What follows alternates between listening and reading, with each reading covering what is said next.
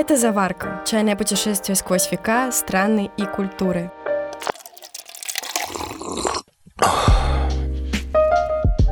Полин, ты не хочешь заключить сделку в европейском стиле? Интригующе.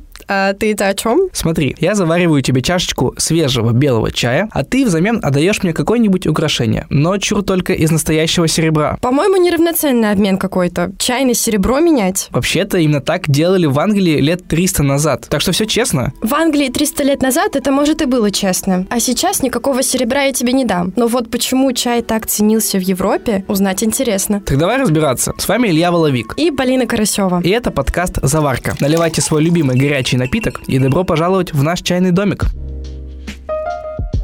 Короче, Европа узнала о чае довольно поздно. В шестнадцатом веке португальские мореплаватели привезли чайные листья своему королю. Уже к середине века в Европе стали писать статьи о целебных свойствах напитка. Вот только доступен чай был только королевским семьям и некоторым миссионерам, которые то и дело бывали в Китае или Японии. Так что весь шестнадцатый век чай оставался настоящей экзотикой. Видимо, экзотикой настолько, что спустя пятьдесят лет даже развязал торговую войну между Англией и Голландией. В Голландию чай завозили купцы из Макао, но Англия знатно переиграла голландцев. В семнадцатом веке английского принца женили на португальской принцессе Катарине, и ее приданым стал город Бомбей, чайная столица Индии. В общем-то, благодаря Катарине европейцы стали активно пить черный чай. Неплохой союз двух сердец вышел. Да, но на этом схватка за чайное первенство вообще-то не закончилась. Спустя сто лет Англия стала закупать чай у Китая в обмен на серебро, а потом торговцы перешли на опиум. Понятно, такой обмен был еще выгоднее. Только вот китайскому правительству не нравились эти темные сделки, и все В середине девятнадцатого века они приказали англичанам сдать весь опиум в своем порту. В общем-то, из этого наркотика и началась первая опиумная война, где все равно победила Англия. Вообще, после победы они не только продолжили закупать чай в Гонконге, но и стали развивать собственные плантации. Причем не кое-где, а в Индии.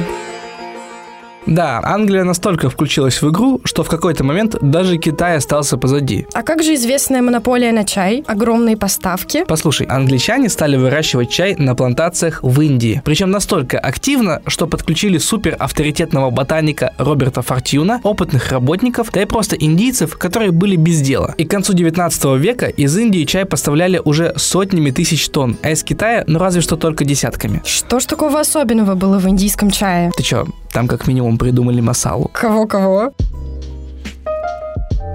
Чай масала – это традиционный индийский напиток, смесь чая, специй и молока.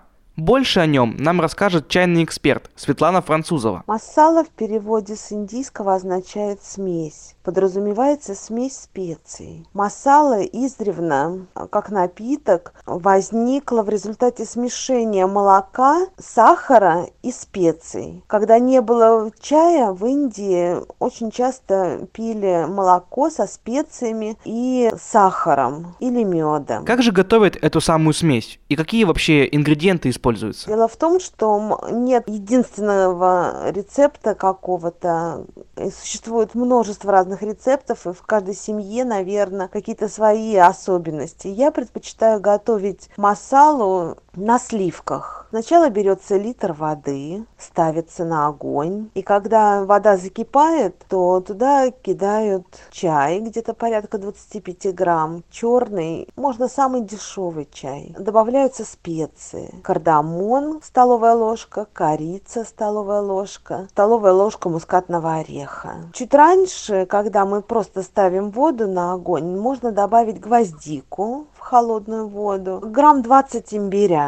В другом чайнике у нас пол-литра сливок и грамм тридцать-сорок сахара. И мы это тоже ставим на огонь и тоже доводим до кипения. Получается такая густая смесь из-за сахара. Сливки становятся гуще. Потом мы переливаем из одного чайника в другой, чтобы напитать кислородом, и чтобы все хорошо перемешалось. Потом ставим на плиту, доводим до кипения. И еще три-пять минут на спиртовке эта смесь ставится. Стоит, и масала готова. А масалу нужно пить каким-то особенным образом? Есть ли здесь такие правила, как, например, в китайской чайной церемонии? Нет никакого особого ритуала питья этого чая. Просто пьют в стеклянных чашечках обычно. Можно керамических чашечках. Масала звучит круто, но кажется, популярнее все равно остается цейлонский чай. Кстати, с его появлением связана интересная история. Вообще, на Цейлоне выращивали кофе, но в конце девятнадцатого века из-за грибковой болезни там погибли почти все кофейные деревья, и вместо них на острове решили выращивать чайные кусты. А потом на Цейлон приехал Томас Липтон. Подожди, Липтон — это тот, который с лимоном? Ничего не путаешь? Может, там еще был какой-нибудь сэр Спрайт? Да нет, Томас Липтон — реальный человек. Именно он основал целое предприятие по производству чая на Цейлоне. Что ж, тогда спасибо Липтону. Наверное, благодаря нему сейчас Индия занимает первое место по выращиванию массовых чаев, вроде цейлонского. Все вот эти торговые войны, конечно, круто, но мы же знаем файв о'клок ти, чай с молоком и другие аристократичные традиции. Где все это? В следующем выпуске. Кстати, этот эпизод длился шесть минут, а масалу готовить примерно в три раза дольше. Вы слушали подкаст «Заварка». Продолжим чайное путешествие через неделю.